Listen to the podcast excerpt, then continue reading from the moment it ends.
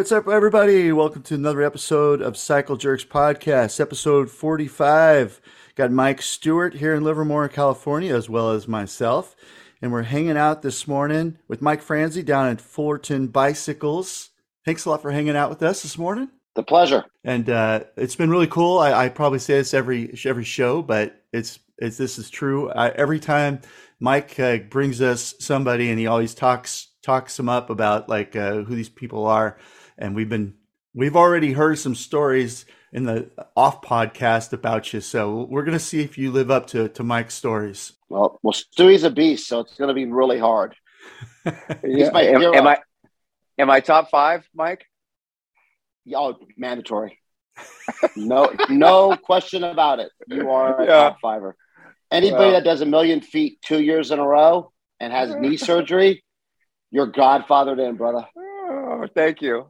Thank you. It was four years, but that's okay. Oh, okay. yeah. So, Francie, listen, I am so so excited to have you on the show. Uh, you uh, are such a wild man, and you know when I just I didn't realize that I actually knew you long before I actually met you, and I okay. knew you from the BMX days uh, okay. I used to have a, I had a, you posted a picture recently. I think it was maybe in your stories or something because I couldn't find it in your feed, but I had a picture of you on my cork board hmm. when I was a kid. And um, I had, I had, there was a picture of you, although I don't remember your name. I, I, don't, I don't remember being Mike Franze, sure. but I do, I remember, I remember that picture. And then also, uh, there was Trash Can Morgan was up there. You remember him? Right. Yep. With the with the big uh, construction boots on, doing something crazy. Yep. I yes. always thought that was r- really weird. And then uh, and I had the Ripper. So I had okay. like, and then I had some other people too, you know. But uh, sure, those are my SoCal SoCal people. And then uh, then I meet you in the bike business, and uh, you know we've just struck an immediate connection. And I had no idea that you were that guy on my corkboard all those wow. years ago. Yeah, yeah. Can, so can the uh, podcast see the tear in my eye? He's uh, so how did that? How did you come to be one of those guys in the um, in the BMX? It was a BMX Action, I believe, but also yeah. BMX Plus back in the day. Correct. So the story goes, and I've told it before, was I built back in the 80s, I built a track um, in my local neighborhood and we called it Parks BMX. It was behind Parks Junior High School. And I still ride my bike there today on part of our Fullerton Loop mountain bike trail. So oh, back cool. then I built it and, you know, we were kids and it just got word of mouth and we got some, you know, celebrities started to come out there. We had, you know, Perry Kramer, we had Greg Hill, we had Stu Thompson, we had Eric Carter, uh, we had Tommy uh, Brackens, we had Mike Miranda. So, you know, word got out. And then what would happen would be the magazine, you know, BMX Plus and uh, BMXA or BMX Action, you know, would go out for tests to do, you know, the new Redline test or the new whatever bike came out that was hot. And that became kind of a local feeding ground for the magazines to use during testing time. So obviously, I was the local. I built everything there so I could ride that place with my eyes closed. So um, it started with Dean Bradley. He came out one day and said, Hey, dude, um, would you like to do some test riding for me? Now, granted, I'm a 16, 15 year old kid. I'm going to be in BMX Plus magazine. Like, you got to be kidding me. You know, yeah. so that's kind of where it's that's kind of where it started, and it's ironic. Dean Bradley, who is a top fiver as well, Mikey. Um, he'll still oh, yeah. post photos. He'll still pull up like an old flashback photo. Guy's an archive genius when it comes to photography. So I always oh, hit him up like, dude, when is the book coming out? So he posts yeah. on Facebook a lot, and I always chime in, when's the book? Like, let, he's got so he can make a, a brilliant book. Man's talented. Oh, so that's oh, where no that doubt. started. And I did four or five good test articles with Dean Bradley, and I did one with John Tomac was in it uh, you know, Malum Abrams, going way back. Uh, there was quite a few, quite a few guys that were test riders, and I was one of them. And then BMX Action came out there frequently and did tests with Gork, uh, Windy, and even Oz. And one day, you know, I knew Gork from Parks, and then I knew him from racing at a semi-top level in the 16 expert class. Um, I was no Pete Loncarevich. I was no, you know, top rated pro, but I could, you know, I could hang and maybe make a main with Billy Griggs and guys. And yeah. they hit me up one day and said, We're doing an article called Local Thrashing. Would you like to be a part of that? Because Parks is kind of iconic. I said, Oh, well, of course. So one Saturday morning, Windy shows up and we do this radical photo shoot. And I got that famous photo with the red jeans doing the super X up where the bars yeah. are behind my legs. And that kind of struck uh, my fame spot. You know, I mean, it's, it's still pretty cool to this day. And if you Google yeah. BMX action, Parks red jean photo, I think that photo pops open. That's cool. Yeah, yeah, it is. Well, you know, uh, so up here in NorCal, you know, we all had uh, like a little chip on our shoulder about everybody down in SoCal because SoCal was where the magazines were, and SoCal was where all the all the run was happening for anybody that rode. Like we felt like we had in NorCal, we felt like we had we had something equally as good as you had down in SoCal. And so anytime any of the SoCals would come up here, we always had a little something extra. You know, we extra in the way that we want to roll out the red carpet and show them like all the rad stuff, but also right. extra when the gate dropped. You know, we wanted to let them know like, hey, we're we're for real up here too. You know, so right. uh, yeah. But uh, I had a place. Uh, we had a place here in town called the Creek, and that was like our. That was like I worked in the Creek all the time. Uh, you know, I was just building jumps and and one time we had um, we had an ABA Grands ABA Grand National or something out here, and it drew everybody. And uh, it was at the rodeo grounds, but we, but we basically orchestrated to get everybody down to the creek that day. And uh, man, I'll never forget that day. We had, you know, a lot of the names you dropped already. Uh, you know, everybody was at my spot, you know, the jumps and hitting all the stuff and doing stuff in some cases that I could I'd never did you know like it was just sure. like it was it was just nuts and uh, that was that was a great uh, great weekend but uh, okay wait a minute yeah. you said you just said something you didn't jump I've seen the picture of you flat on a cyclocross bike so don't give me that BS you were being well, humble like always well I'd always I jump them but I couldn't do some of the stuff you know like uh, yeah, Ronnie. Uh, Ronnie was there. Uh, you know, yeah, you guys had a, legend. A big scene up there. You had Charlie Townsend, like Greg Romero. You had the Anderson brothers, the Patterson brothers. Yep. Uh, we used to call it the NorCal Pole. You know, uh, you had some yeah. power up there at NorCal. Livermore, Rosewood, Great. Bob Madrano, yep. Frank. Yeah, there was a lot of guys when I was growing up that you know came out of NorCal. I remember the scene very well, and I think even in that GT video, like they had the NorCal pole sauce and Greg Romero. That's right. Uh, yeah, no, I remember it well. Part of my yeah. life. So yeah, I got to yeah. ask you, since both you guys, since I was more of a, I'm a little younger than Mike. Uh, I grew up in Livermore, and I was one of those kids finding those jumps that Mike was building and eating shit on it, and and crashing and coming home with scars and blood and and road burn and whatever. But um, what was that? was there a competitive like was it friendly competitive or was it a little angsty as far as like the NorCal SoCal guys against each other? Well, for I mean, me, I was a. Go, go ahead, Mikey. Okay, so uh, I would say I think the NorCal guys cared about it more than the SoCal guys because the SoCal guys were get in the magazines and like those magazines, that was all there was. And when they came, it was cover to cover. I read everything, every single thing in that magazine. And so, and as a NorCal kid, you wanted to have that kind of coverage for our scene, but it just wasn't happening. So I feel like probably to SoCal, they're probably like, yeah, whatever. These guys in NorCal, you know, they, they got a cool thing going on. But uh, we had a little chip on our shoulder, I think, just because the magazine was headquartered there. And I love, and I love the magazine. Don't get me wrong. And uh, and like you said, Dean Bradley, and uh, Windy, and I mean, just everybody associated with the magazines back in the day. Um, yeah, I had to, just respect and love for them. But uh, but like I said, that's what we had a little something extra when the gate dropped. I think it all stemmed from that. Uh, yeah, it all stemmed from all the coverage that the SoCal guys were getting. How about for you?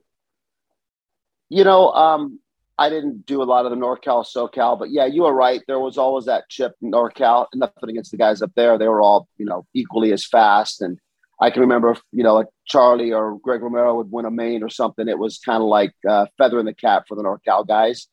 But right. you know, besides that, let's go back and just look at like that time in our life. Like how awesome was that? You know what I mean? Oh yeah. BMX, yeah. riding bikes. I mean, Mikey, I know you and I came from the same pool. Like, how many hours did you spend thumbing through that magazine? You couldn't wait to go to the 7 Eleven and buy it. Or I yep. even had the subscription delivered to my house. And I knew about yep. every 30 days. And, you know, it was, and it's sad to see like that's, that's gone, you know, and even in like, you know, everything's digital and iPhones and all that stuff. But, you know, it was just so awesome. Like, I can remember, and I'm sure we're like, again, we're, we're from the same, we're same blood. You get home from school, and you couldn't get home fast enough to ed- eat a yogurt, get a granola bar, and hop on your bike, right? And yeah, go to the I go to parks, and it was every single day, and we just yeah. ride and ride, and I'd be like, okay, I could do two more laps before this. I had a watch, you know, and mom's like, you got to be home at five thirty, Mike, and I would like moto and gate and jump until five twenty seven because I can make it home in three minutes. And I mean, I don't know. I, I, I'm saddened to say that I, I don't see that today in the kids in the society that we're growing up with. But I'm so blessed to have been a part of that, you know, yeah. the core of BMX. And it's funny, I was talking to a gentleman the other day about BMX, and it's like all these new kids in the sports, you know, elevated. Like they don't know who Greg Hill is or Stu Thompson or any of the like they don't even care. And I just, right. I think it's sad because you and I love road bikes and we love all these other sports that cycling's evolved. But I think it's cool to learn about Ned Overend and John Tomac and learn the history of the Tour de France. And, you know, and yeah. I think that's part of our heritage as guys in our 50s and have a love for cycling. And we matured, right? I mean, I don't care if you ride a BMX bike, a cyclocross bike. I just think it's awesome to see people mature from BMX to, to road bikes, Tour de France, or mountain biking, or gravity. You know, like your son. It's that that's that that's that's really something special. Yeah, no, I agree. I think I I think the the fact that there was really only a couple sources of information, and so it made it a lot more. Um, uh, I don't know. It's just like you had to be really into it. You were not going to run into BMX randomly. Like like now, no. you get on your phone and you kind of roll through the feeds, and then all of a sudden you'll see somebody on a BMX bike flipping through the air. You know. Yep. But back then, the only way to get it was BMX Action or BMX Plus. That was it. Right.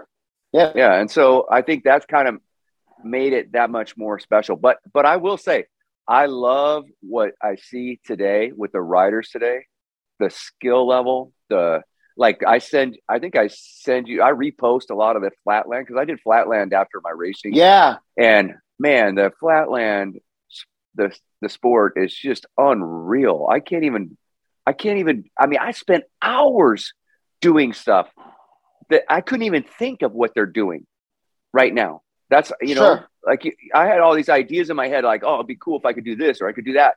But I didn't even have the idea, the possibility of thinking of what they're doing.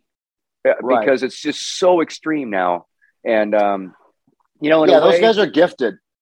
Yeah, in a way, I though it's it's like maybe it's you know they don't have to be history buffs. Maybe maybe the fact that they're just coming at it like completely clean and from a different place altogether. Maybe that kind of feeds it. I don't know. Yeah, but yeah. I, I I mean I love our history for sure. And to your point, yeah, I feel super blessed to have that as part of my childhood and so many oh my gosh, so many days, so many. Uh, I mean, the shovel and the bike, the shovel and the bike. You know, it yeah. was just yeah, every day, just uh, yeah, hours upon hours. Yeah, I was I wasn't I three been... minutes away though. I was a good I was a good twenty minutes away. Uh, That's okay. It's a yeah. So I had to, uh, and I had the same thing. I had to be home, and I would have the full the twenty minute sprint that that may have helped my racing career. That's Thinking why. Back that's on why, it. yeah. That's why you can. That's why you climb so. That's why you climb so good. But yeah, yeah, and I would I would agree, Mikey. Like the flatland scene, like today, I still follow it like you do, and you must you have to respect those guys because I could barely walk, chew gum, and take my hands off the handlebar, and these guys. yeah. You know, like remember Eddie Fiola? They were a little bit more the dirt freestyle trick ramp, but like when you went to the hardcore Trevor Meyers of the world, like yeah, and they would do what would be cool would be like we would do this thing we called it the Beach Boulevard National. Okay, so from my house to Huntington Beach was about twenty miles. So oh. I would get up, you know, and I would ride my BMX bike down Beach Boulevard, and the curves were rad. You know, it's like we we the light would turn red, and we'd sprint across the street and bunny hop the curb and hit this curb and jump. It was I can remember like, but we'd go to Huntington Beach, and there was a section where like all the flatlanders would ride, and Fiola was there, Martin Aparijo. But I watched that dude. He rode for GT, Trevor Meyer. I think he still rides today a little bit. He does. I mean, yeah. The the guy, like you said, it was it was beyond imaginable what they could do. And today, the way they spin, it's they're gifted athletes. No two ways about yeah. it. Yeah. Yeah. It's incredible. And eh, I mean, you take that, that's one of the things about BMX. When, when you and I grew up, BMX was racing and jumping. And, right. and then, it, then it kind of splintered into all these different things, you know, then, it, then came yep. the ramp, then came the park and then flatland. And there's just all street and now, yep. uh, you know, it's hard to really, it's not the same at all because there's just no. so many different fragments of it. One thing that I do, I don't know about you, but one thing that really does bother me though, is like a lot of the street videos, uh, they don't, the kids don't wear helmets or the, or the men don't wear helmets. And, uh, and they even show the slams and a lot of times they just crack that head right on the cement. And it's like, it's just, I, I, to me, it's just wrong that they don't, that they don't wear helmets, but no, yeah, what, absolutely. What, you know, there was um, what the rider Mikey Aitken, I believe he had some oh, yeah. pretty gnarly crash, and we went to a. This is no lie. I went to a special event for him down in Irvine where we did some donations, and they had all the all the brass was there riding, and these guys are putting on an exhibition with no helmet. Yeah. We're doing an event for a guy who basically could be brain dead, and yet the guys doing the event aren't wearing the helmet. Like I I agree 100. percent Safety first. Yeah, yeah. It's unfortunate. It's part of the culture, though. I think that you know it stems from the you know like skate, like a little bit skate and BMX were always kind of linked back in our day, and it was kind of a a punk rock thing to do. Uh, you know, you could either play baseball and, and football, or or you could ride a BMX bike, and that was just kind of like a it was punk rock back in the day to do that, and uh, I don't know. I don't know if that has something to do with it. I'm not sure, but yeah, it's unfortunate. I and I, but here I am being super hypocritical because when I rode back in the day, I never wore a helmet either. I only wore a helmet on race day. I was gonna say exactly. I saw I got saw plenty of pictures of Mike sent me of him in the air, twenty feet crossing up, and he's got no helmet, hair flowing. No helmet. Sometimes just yeah. sometimes just shorts and slip on vans. yeah.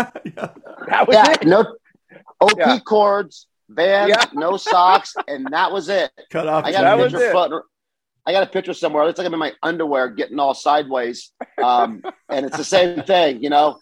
Yeah. yeah, we were, but God bless us, we survived it. But yeah, you know, and the sport changed. The guys go way bigger, way higher, way farther. So yeah. you know, and we were fortunate that we never, you know, had uh, any injuries to the head that would substantiate to you know problems today that I'm aware of. Yeah. What'd you say? All right. Well, okay. yeah. What was that? I was going to say uh, okay, real quick. So, oh, say, yeah. Uh, the parallels. I just watched Tony Hawk's uh, documentary that came out last yeah. couple weeks ago, and I feel like there's some parallels in BMX world because that came from the same time the skateboard world and so the SoCal scene. And yep. uh, I feel like you know when I listen to the stories of the BMX guys and stuff, there's got there was this one guy in, in that that documentary that was still pretty damn bitter that you know Tony was getting all this uh, pub, and he looks like a, a homeless guy now and stuff, and he's still trying to live that that skater dream of whatever that may be. Is that still right. kind of? Is there some parallels between the BMX thing and, and and that kind of thing that from that same time zone? Would you say with some guys that are still kind of like? I, I don't want to say that we grew up because I still feel like I haven't grown up. But you guys are yeah, you guys own businesses. You're you're you're and everything like that. You've seen these people how the mentality is. Do you see some people that uh, maybe kind of still are kind of stuck in that world of 1980, 1981 BMX style?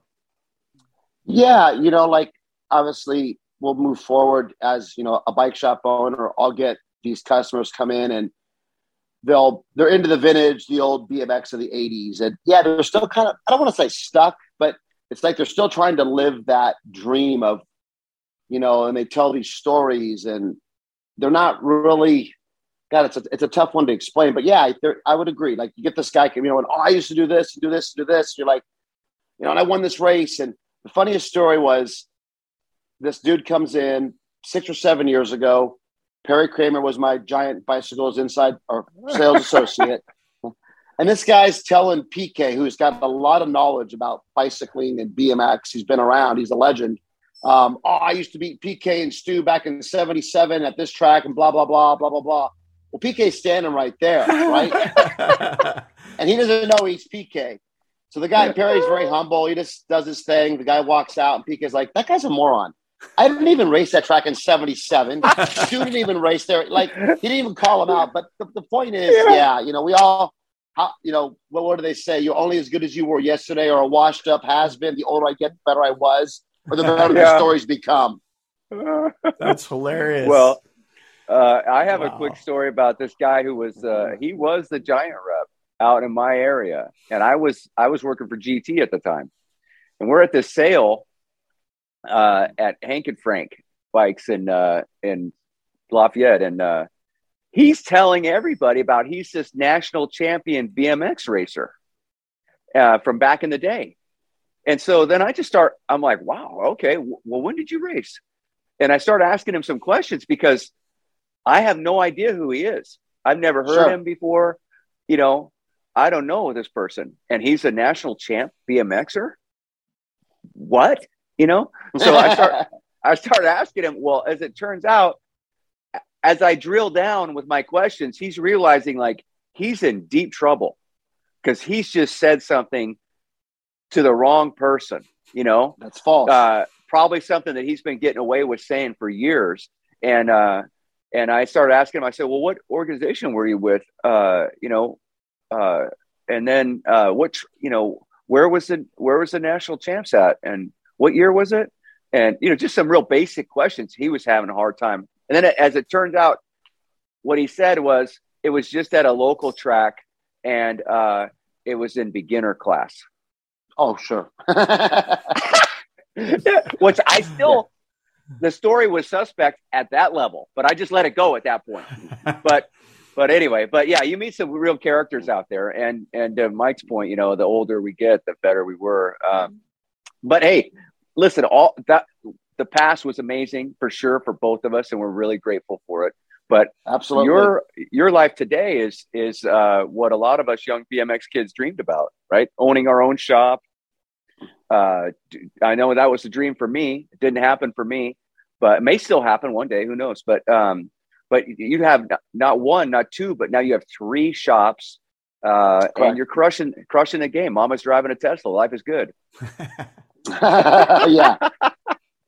yeah. So how did that all how did that all come to be?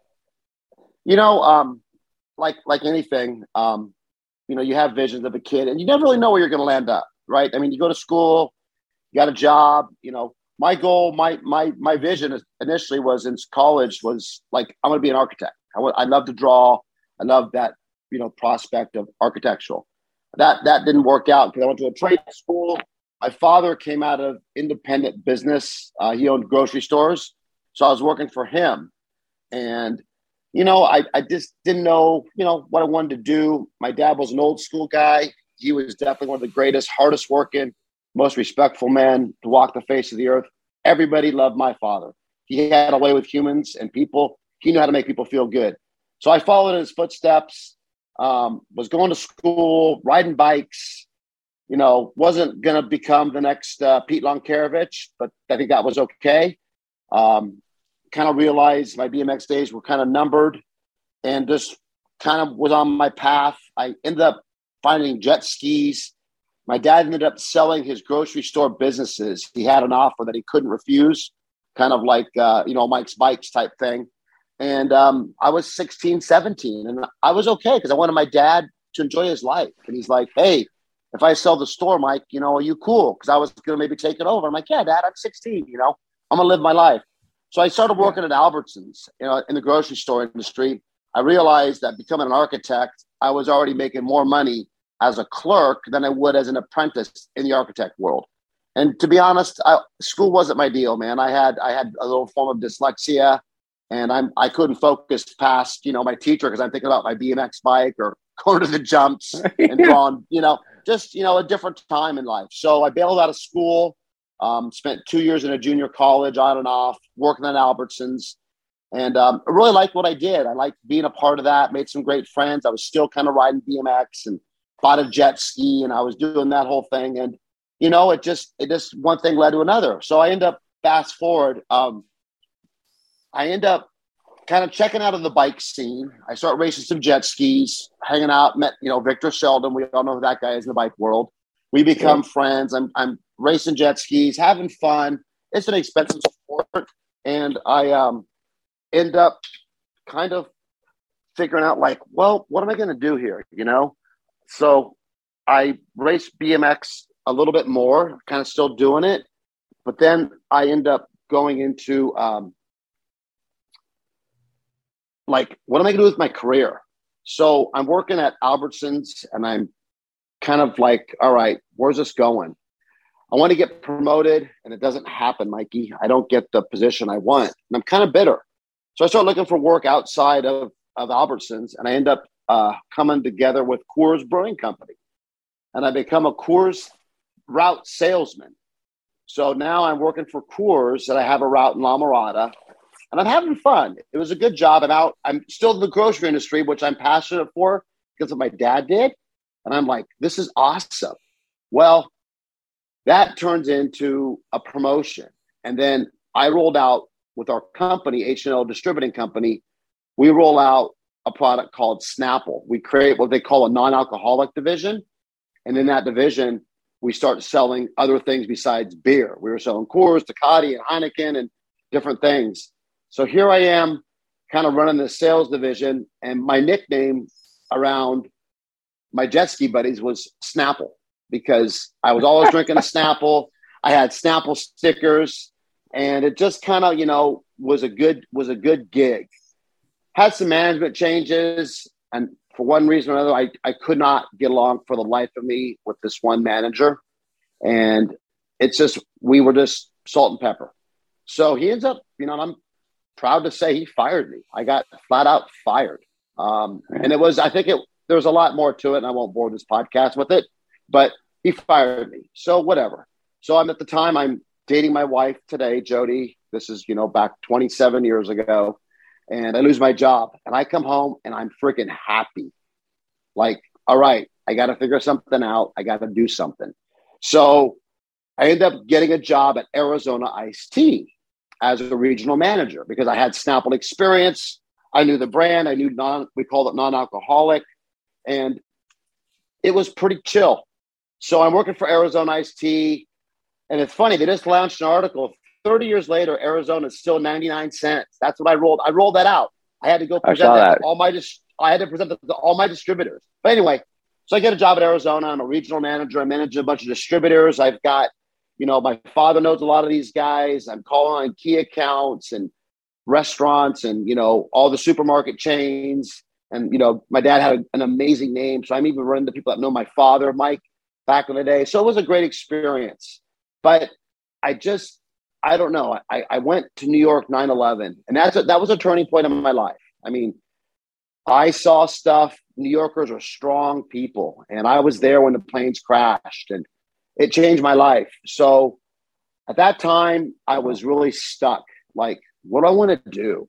Do I want to work for corporate America and travel? Brett and Melanie were recently born. My wife's at home with these kids, Mike. And it was like, all right, this is not for me anymore. I lost my passion to work for that company. It tore me up inside. I got super fast riding my bike because it didn't work. I just rode my bike all the time, and I just faked everything I did for work. I worked out of my home office, and it wasn't who I was because I'm a hard worker. My dad taught that to me. You know, I learned lessons from my father: work hard, be respectful. You know, don't say anything that's negative. And I, I learned a lot from my dad. I really did, and it yeah. wasn't right. So I left Arizona, took another job with another company internally. You know, marketing, sales, beverage, and uh, it sucked it flat out sucked. Um, I hated it. No big deal. So now I'm absolutely miserable. Like I got to spend an hour and a half a day driving to work to a job I hate, to a company I'm not into. I don't know what to do. And, you know, yeah. God, God laid out a plan for me. I truly believe that. So I, I want to, I, I'm like, want to do something for myself. I don't want to work in this area. I don't, I want to, I couldn't figure it out. I knew I still, I love bikes. Now I'm kind of racing jet skis and I'm into the bike scene again because I discovered mountain biking. So, and road cycling. So this opportunity popped open, and that's how I ended up where I was today. Mr. Campbell had his shops, and uh, it was time for him to get out. That's it's another long story, but the opportunity came, and I started talking with Mike or Bud, and we had some conversations, and he approached me and you know a lot of respect for bud um, i said a few key things like i don't want this to create problems with your family um, you know we've been friends for a long time and if you want to sell out you know i'm willing but i don't want this to create you know hostility in, in your lifestyle with your family and your nephews and your kids and it all worked out you know so i bought fullerton bikes in 2003 from bud campbell and uh, had to borrow some money from mom uh, had to put some collateral up. My mom put her house down. And when I told my wow. wife and my mom what my plan was, uh, my wife looked at me like I was, you know, from a different country. and, uh, you know, my mom, I was an only child. She was a widow. You know, my father had been passed. I lost my dad when I was 27. Um, you know, she was concerned because you just, you know, people think of like, oh, it's a kid's thing, right, Mikey? It's like, oh, it's a bike. How are you to, you know, like it's a bicycle. It's a kid's toy. It's not what it is. And um, you know, looking forward, it's been the, the best, the best 20 years of my life. Like the people I've met, the friends I've met. I wouldn't know you, dude. Like we're homies, right? Yeah. PK, right. JT, Mark Helms, all, Elena, all these people that have come through my life have come to me through cycling. So that's kind of how I ended up at owning Fullerton bikes. And then Bud was ready to retire completely. He made me an offer to buy Buena Park bikes. I had proven myself, um, you know, hey, like I can I can kind of run a business and manage it. And he made me an offer to buy Buena Park, so I bought that. Fullerton was 2003. Buena Park was 2005, and then right before COVID, the e-bike opportunity came available, and I had zero desire to go for the third store because I've been approached over the past couple years, like, "Hey, we're selling out. Are you interested?" And you know, it's a lot. It's a lot, a lot, a lot because I take so much pride in my business, and I I want everybody to love our business, and I want to do everything right and be good not only to my customers but to my suppliers. And you know, I, I take a lot of pride in that, and I learned that from my father. Um, that was that was my gift. Is I care. So to take the third store on was definitely a challenge, but since it was right next door, um, I, I had I had to do it, you know. And yeah, I love the I love and Mike, you know this because I know you work hard and you take passion in your job, and, and we've had some great conversations over the years. But you know, owning a business is not easy because yeah. it never goes away. And even though you and I have that engraved love for bicycles, we also have an engraved love for our families and our what we do as our job. And that isn't something you can buy. It's something you've inherited from a family member. It's in your DNA. And, you know, with those, that being said, we carry a lot of weight on our shoulders, you know, and, and when my store gets broken in at two o'clock in the morning or that customer leaves a bad Yelp review, you know, that hurts.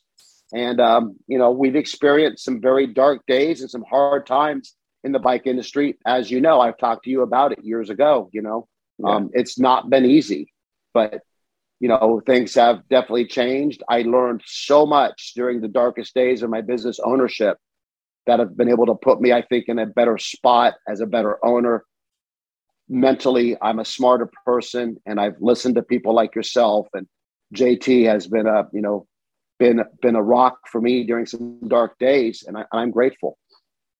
Yeah. Yeah, wow. That so I just learned a bunch of stuff there that I wasn't aware of, but yeah, man, that's uh that to me that's one of the great things about our industry is uh you know, not all not everybody you meet has the same passion, right? Some people, sure, uh, it, it's it's obvious when you meet somebody that's in the business, and it's really they're just there, they're just doing a job, and they're just collecting a check, and it's like, um, yeah, it's unfortunate because there's so there's so many people that the bicycle, the bicycle and the bicycle business is something that they're just super passionate about, and they care so much for it on every every aspect every little element of it is important.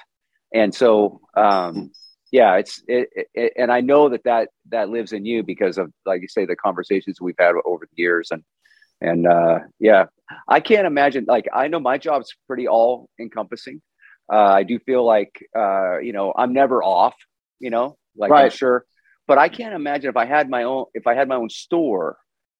Man, uh, just the websites, the staff. I know you do a great job keeping your staff uh, super stoked and and uh, happy to be a part of your your deal, and uh, and then all the clients. You know, I was just at Sea Otter, and uh, it was the first uh, first Sea Otter I'd been to in a couple years. You know, correct. And and I was just reconnected with so many people from the business that are like you, you know, just super passionate people that uh, you know, there's this brotherhood when you you know get you get around, and um, yeah, it was just so great that like Sea Otter really felt uh, like it was something special this year to me.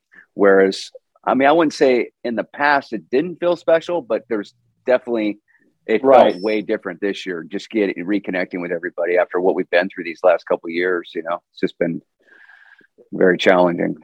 Yeah, I would agree. Like if you take, you know, like remember Interbike. Like I used, I could care less about purchasing product at Interbike.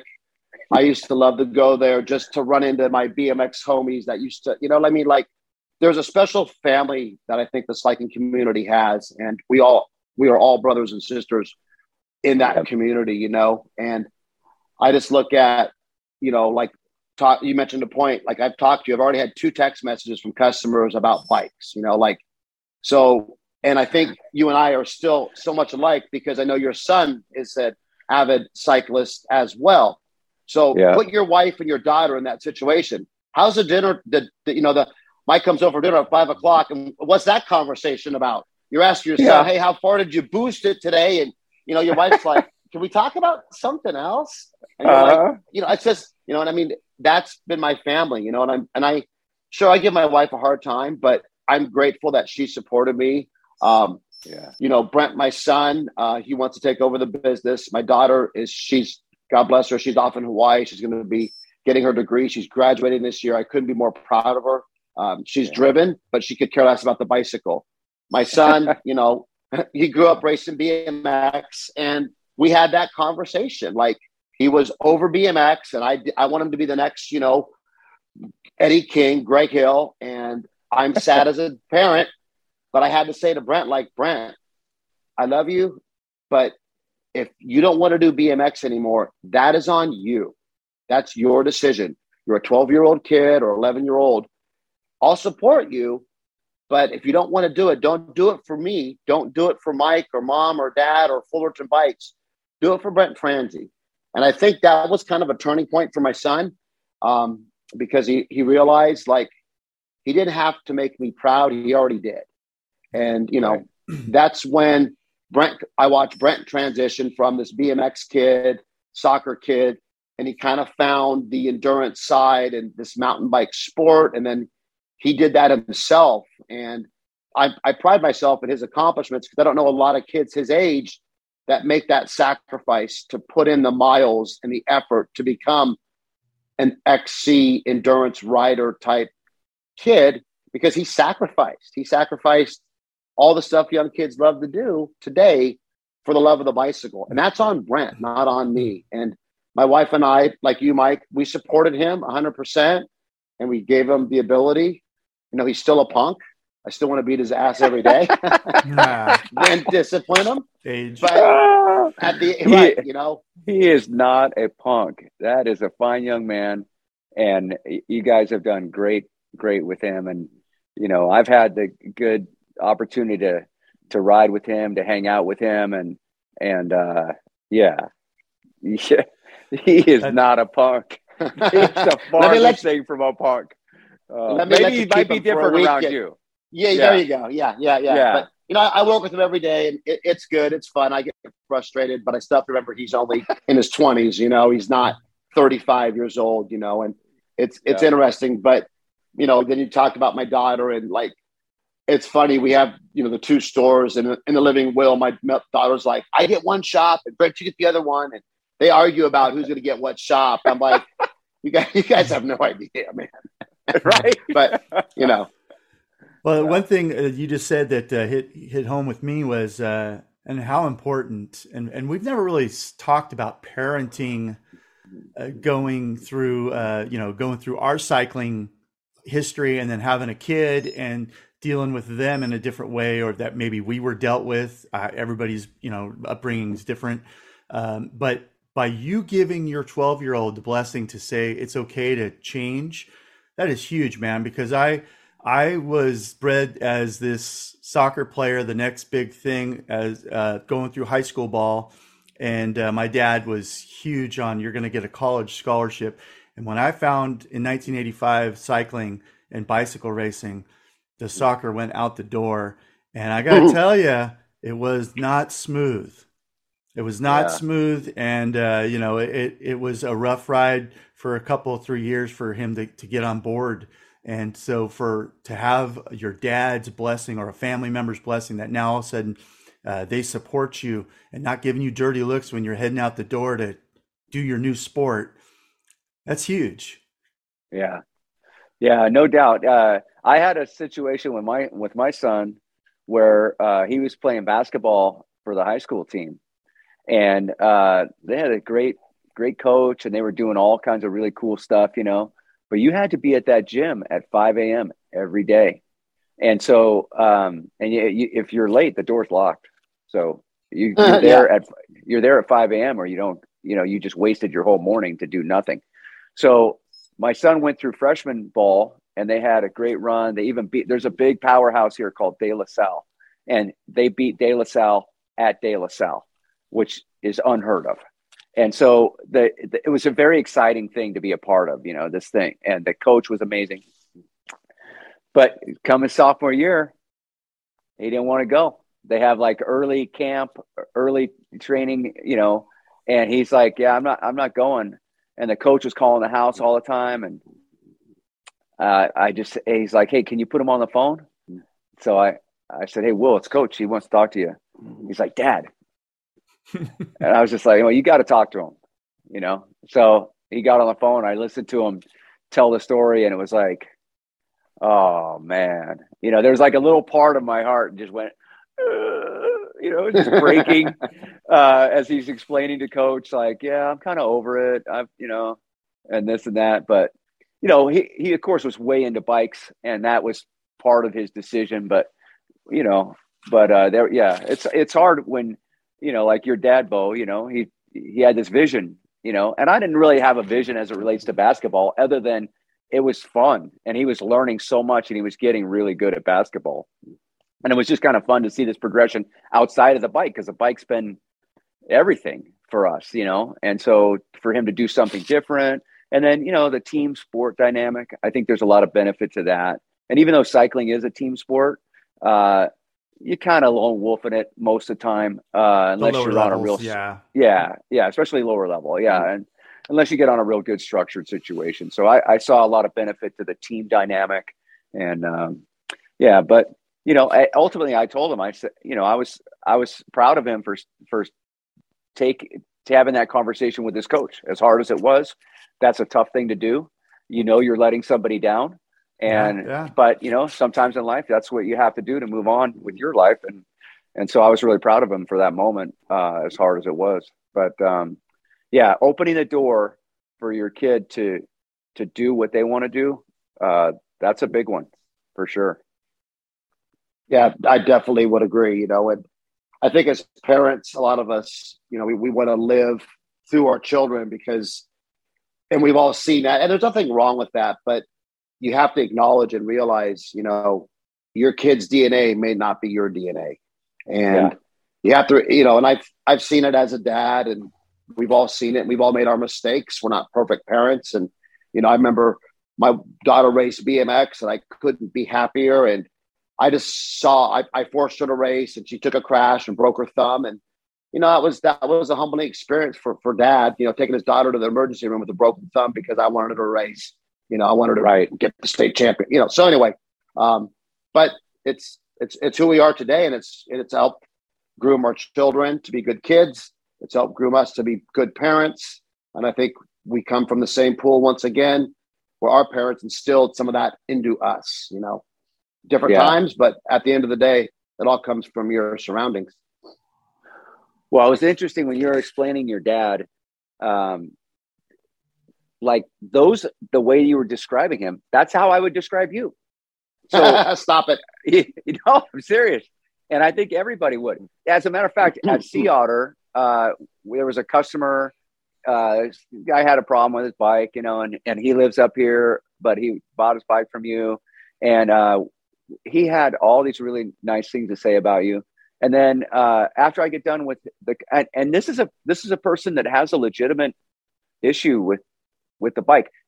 We were able to settle it for him at Sea Otter, I believe. But but anyway, um, the after I get done with this guy, and uh, it was a very good conversation, uh, in spite of the problem he's having. And um, and then I, I talked to two other people from Southern California, and they're like, "Oh, you know Fullerton bikes?" I go, "Do I know Fullerton bikes? Are you kidding me?" And uh, and they're like, "Oh, Franze, oh man, blah blah blah," you know, just like all this love. It was just, it, it, and it's like pretty consistent every time I meet somebody that knows you, your shop, anything going on, Brent.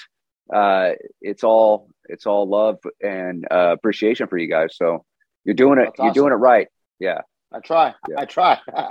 yeah, I don't. No I, doubt. I, I, fumbled a lot. Let me tell you, but you know, at the end of the day, you know, um, it, it's who it's who I am. It's my legacy. You know, it's it's what I live for. And um, you know, I'm like yeah. I said, I've said this many many times. I'm grateful for what the cycling community's brought me. And you know, I probably would have made a lot more money at Arizona Iced Tea, but at the end of the day, the the friendships and the relationships and and what Fullerton Bikes has been to me and you know that it, it's it's priceless. And to think i've done this for 20 years um, i just look back and i'm like my vision of what fullerton bikes and i don't want to say this in the wrong way but i know it's become a, a pretty staple bike shop. I would have never guessed that it would become what it's become today looking back when i bought it 20 years ago. My vision was so much different and just you know I take it like I go to the giant link. I'm almost 100% guaranteed there's not another bike shop owner that's been to all the links except for me. Like, who would have yeah. ever guessed that? You know, um, I've survived. I've been loyal to Giant, as you well know, but that's yeah. a great feeling. And I know Giant Bicycles, and this isn't a podcast about Giant, but I know I'm respected at your organization. And that's a great feeling because it's a, it's a feeling of accomplishment and it makes me know like my hard work and my dedication to the community and proving to Giant and everybody that I can be a good shop. Um, I think it says a lot, you know. Yeah, yeah, definitely. All right, so well, when's uh when's shop four happening? Didn't you? You didn't pay attention to what I said, damn it! I told you. I, I didn't want shop three, and I'm definitely not going to do shop four, bro. I'm done. I'm getting okay. old. Look at look at look at the gray. Look at the bald spot. That yeah. didn't come from, you know, trying to stand on my head. I got those too, man. You got I still you got your I don't have a you still I don't have a he got the lettuce still. definitely definitely great. Look at that, Look at that hair. lettuce. Yeah, no doubt. So, well, uh, so, so we've we've talked a little bit about e-bikes on this on this podcast, and uh, you know, e-bikes. It, it's uh, interesting the e-bike, and you know, those of us in the bike industry, we thank God every day for the e-bike because it has really Ooh. resurrected our business in a very significant way.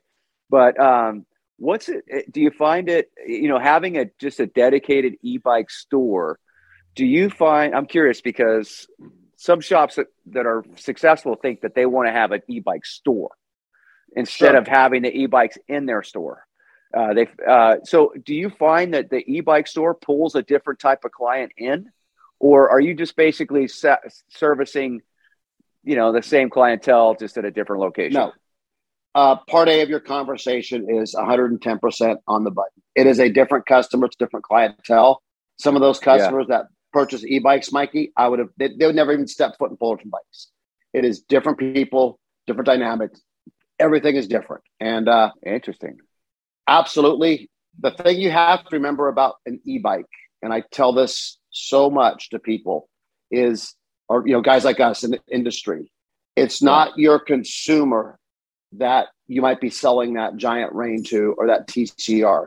You have to take that hat off and put your hands in or you know become that person and understand what they're trying to accomplish and what they want. It's a different customer. So that's the first thing. The second thing is, you know, your customer they do more research. It's electronics. They're a smarter not that the other bike customers not smarter, but they're going to have some more detailed questions and they start asking about watts and power and battery and longevity and you know kilowatt that, the questions are different so, and a lot of that stuff you know fake it till you make it it doesn't work so you need to be right. cognizant of, of, of the terminology and what does an 84 newton meter motor equal and a 400 watt power battery and blah blah blah so it is different but i worked at the e-bike store last week and it's very rewarding because we know we're doing good by these customers and we're going to watch them progress and get on a bike and maybe they couldn't ride a bike or you know they're overweight and they got bad knees and all these different elements. So we're still resurrecting people to bicycles. It's just a different type of bicycle. And yeah. if you look at our numbers and our revenue and different things the e-bikes are now outselling regular bike by revenue because they're more expensive um, yeah. but yesterday i sold so in three days Saturday, Friday, Saturday, and Monday, I think I sold seven or eight e-bikes and e-bikes of all sorts. They weren't just giant Reigns and, you know, the giant Roams and Talons. We sold, you know, some commuter bikes by other brands. We sold a lot of e-bikes and something that I had this conversation with John Munhall and I had it with JT as well. I think even Carson was in on the call was, and Mark Helms and I have talked about this many times is now we're seeing kids want e-bikes yeah. because good and bad, you know, like you and I grew up, we pedaled and we yeah. sprinted for 20 minutes to get home, right? We already That's that right. Yeah. But mom and dad have an e-bike. Junior can't keep up on his XTC chasing mom and dad down the boardwalk on an e-bike. You know what I'm saying? So yeah. we're seeing that. And we're seeing in some of these cool communities, especially South Orange County, at four o'clock, the kids are out of school. They're all ripped around their neighborhood on their Super 73s and their e bikes. You know what I mean? Like, that's what we did when we were kids. They were just BMX or Schwinn varsities. So yeah. I think that's a good takeaway. Um, education needs to be an important part of e bikes. The infrastructure yeah. of cities and communities need to be on board because we are seeing more people commute, especially in this stupid, crazy world with gas at $12 a gallon. We are yeah. seeing people turn to e-bikes. I think your wife, I've seen photos of you, the, the dog. You got the freaking yeah. Pakyak, bro. That's one of the greatest oh, yeah. bikes ever invented. I um, know. But like, like it. that's a that is a way of life for a lot of people. You know, if you live in certain communities, you could just have an e-bike and put the Pakyak to use and go to the grocery store and go to the yeah. dry cleaners and pick up your Starbucks. Like that is rad. I get so pumped when I see that. So they're great. And I think for a bicycle retailer, the guy that walks in your store looking for an e-bike would not necessarily walk into your store if it was, you know what I mean? Like they're going to go to the e-bike store only. And I can prove that time and time and time again. That customer yeah. could give a crap about Fullerton regular bikes. They want to go into the e-bike store. Yeah. Well, uh, yeah, it's interesting. So uh, recently, uh, you mentioned Munhall. So John Munhall is like a, a, product global product manager for Giant, and uh, he he came to my market with a couple of dudes from the Netherlands. I think he, they, they came down you south. too. Yes, yes, Yeah. they did. And we went we went to lunch and we were talking about the bike business in the Netherlands, and uh, they he said the one of the engineers there he's a global product engineer for giant e-bikes, and he was Yep. saying that in the Netherlands the bike shops are all, all they're all only e-bikes.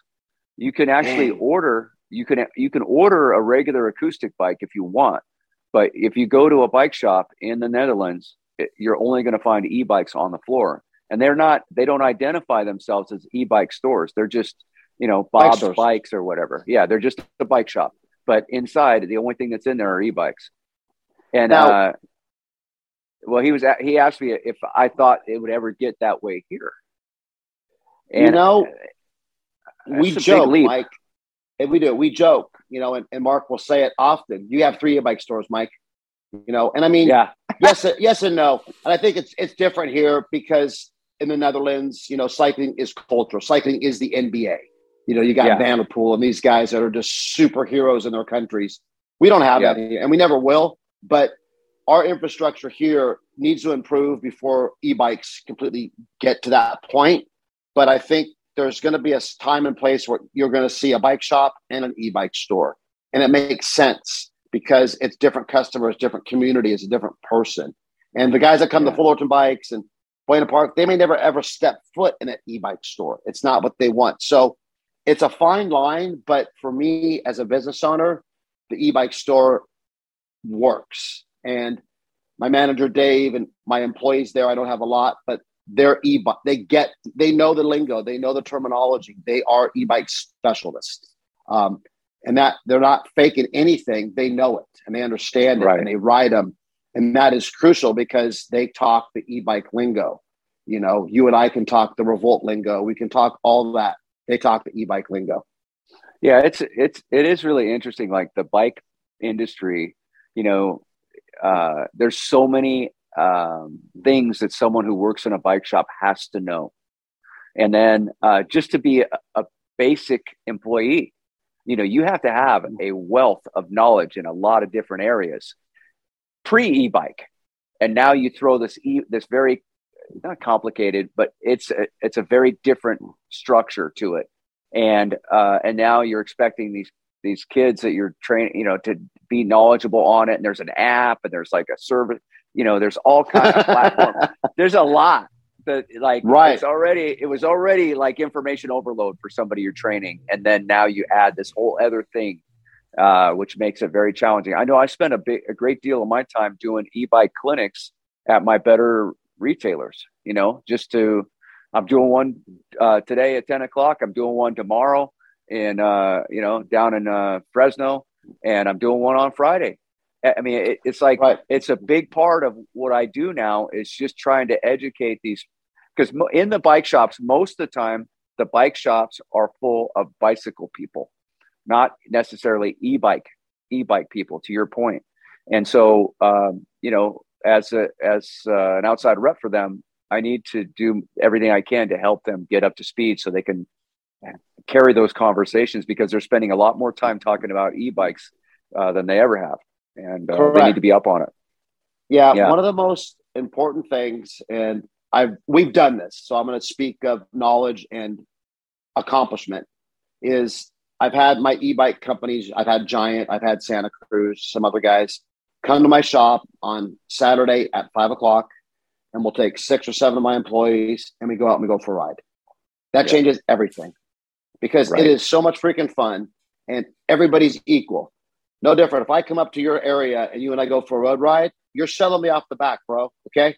I mean, I'm I'm off the peloton. I'm sucking wind. We go on e-bikes. now the guy that's fat and slow like myself, he can hang. And you, you know, he might have great skills descending or on the single track, but gosh darn it, going up the hill, you're going to smoke him. So now it's an equalizer. So that's the Yeah. first thing that happens on the e-bike.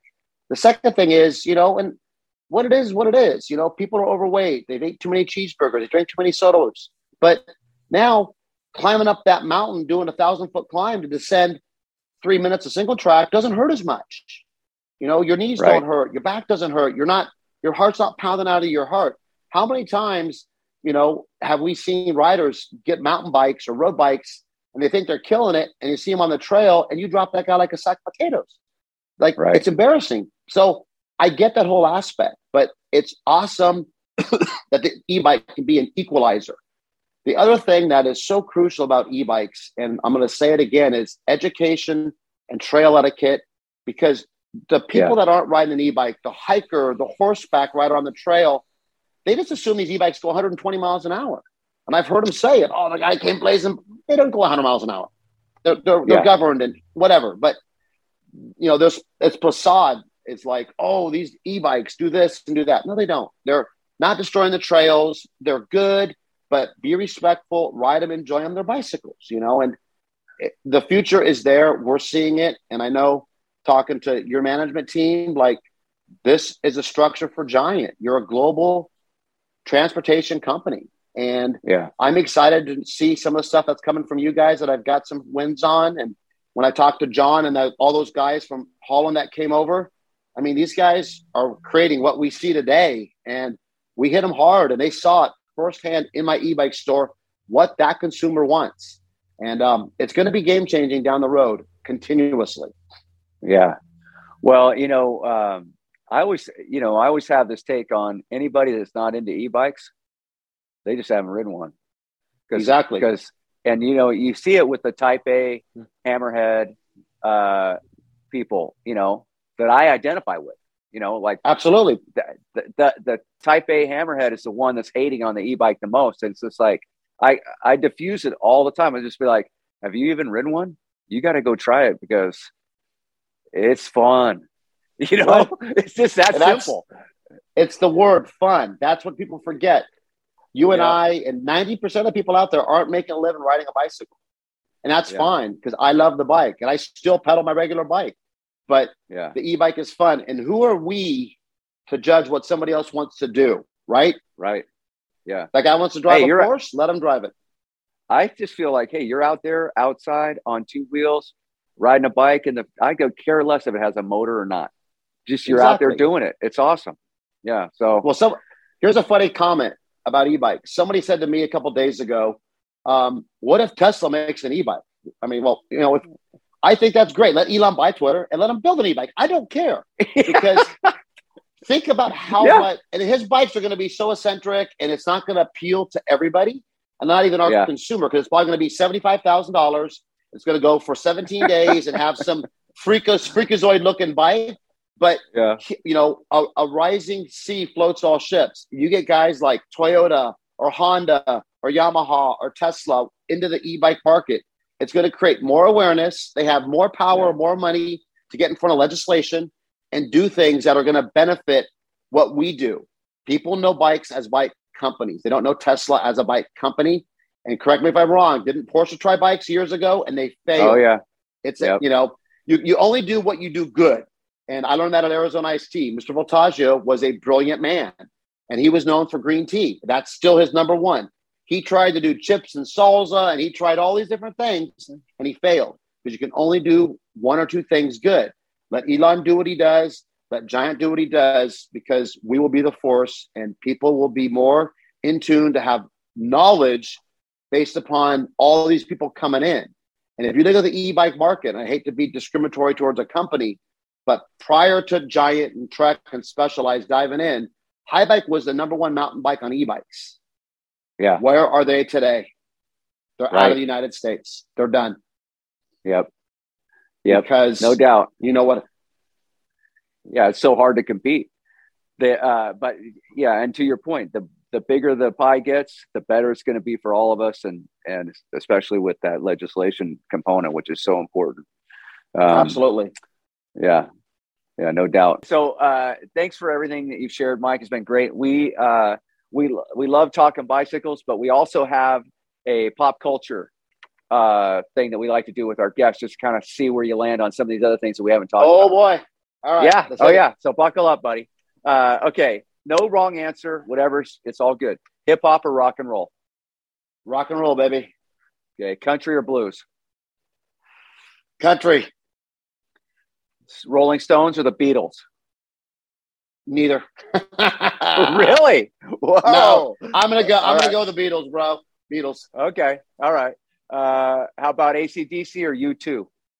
No, I'm the biggest U2 fan ever. I met Bono. End of story. Uh, I know. I knew that about you. That's what uh, I was happy to share that with you. Okay, Bruno Mars or Taylor Swift? Neither. I don't listen to either, but I'll go Taylor.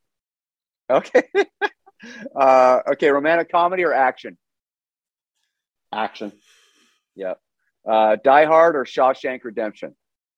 Oh, Shawshank's one of my favorites of all time. That movie can't be beat. It's such a great movie. So Shawshank, bro. I agree. Uh, Talladega Nights or Hangover? Oh man, Hangover. Okay. Uh, De Niro or Denzel?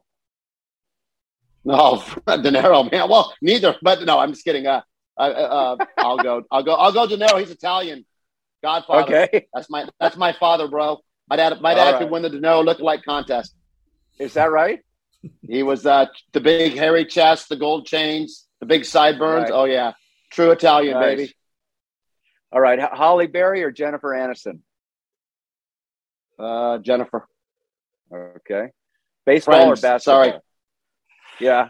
Woo-hoo! Well, I'm gonna go with. Uh, uh, I'm a Laker fan. Kobe. Oh, oh man. Okay, Kobe. Yes. All right. Uh, football or soccer? Soccer. Okay. Offense or defense? Uh, offense. hmm I find that people that are into bikes, we're into offense. Uh, Steph Curry or LeBron? Yeah, be Steph. careful on this one. Okay, Steph. my man. Yes, yes. All right. Uh, Brett Favre or Aaron Rodgers? Brett. Okay. 60s or 80s? 80s, baby. Come on. Uh, K-R-O-Q, don't get me started. K-M-E-T, K-N-A-C. Vans tennis shoes. The 80s, bro. Oh, you got me on Vans. Yeah, that's Flock good. of seagulls. Flock of, come on, bro. I have a Howard Flock of Jones. story. Howard Uh-huh. Jones. I can go for Uh-huh. hours. Challenge me on an Uh-huh. 80s song, you lose. Really? I'm okay, good. maybe ne- can- maybe next podcast we'll go we'll go deep We'll dive. play 80s. some music. We'll play some music and I'll, I'll name the brands. All right, hot or cold? Hot. Okay, go ahead, Beau. You got it. You got one you want to throw in there? For a couple? Uh, yeah, I, I guess I could do one. Let's see. How about since you're from LA, Southern California area, why don't we go? Uh, let's see. The Doors or the Beach Boys? Probably that's a that's a 60 40 40 60. You know, um, probably the Beach Boys. They just sing happy music. You know, when I think of LA music, it's all about the Chili Peppers, man. I don't think you there's go. anything even close, right? That, that's Chili a good one. Peppers. Oh, I love the Chili Peppers. So wait a minute. All wait right. a minute. You didn't you didn't ask the question. Flats or clips? We're BMXers. How about how about acoustic or electric? That There's could something to be said about it. There's something to be said about acoustic. So we'll go there. Oh yeah. Okay, good man. Awesome. Yeah. Well, All hey, right, it was great. It was great to hear all your your killer BMX stories and stuff, and and uh, I know that that's uh, right up Mike's alley. You guys could go old school BMX for like like have your own podcast about that. Probably. Oh, my God. That would we, be amazing. we probably could. Yeah, we probably could. I just got Yeah. invited to do a, a Mike Miranda and Eric Carter have a podcast coming out, and they hit me up to talk on it. We have a great relationship, so that'll be a BMX podcast. It'll be cool. Yeah. so, it's send us that link. I would love to listen to that. Yeah. Absolutely. Well, you've had an amazing uh, bicycle life, Mike, and uh, I'm proud to call you a friend. Thanks for joining us, and Yeah. uh, we'll see we'll see you out there, buddy. I appreciate it. Thanks for having me on. It's an honor. You know, you're one of my top fives, and uh, I'm just blessed that we're friends. And uh, thanks for take, taking in my son on that big ride last year. We're gonna have to start getting on his ass again, and get him going. But it's all good. Yeah. Love you guys. All right. All yeah. right. Love you too, buddy. hey, thanks a Take lot. care. all right. All right, thanks Yeah. for Bye. joining us, everybody. We'll see you on next week's podcast on Cycle Jerks.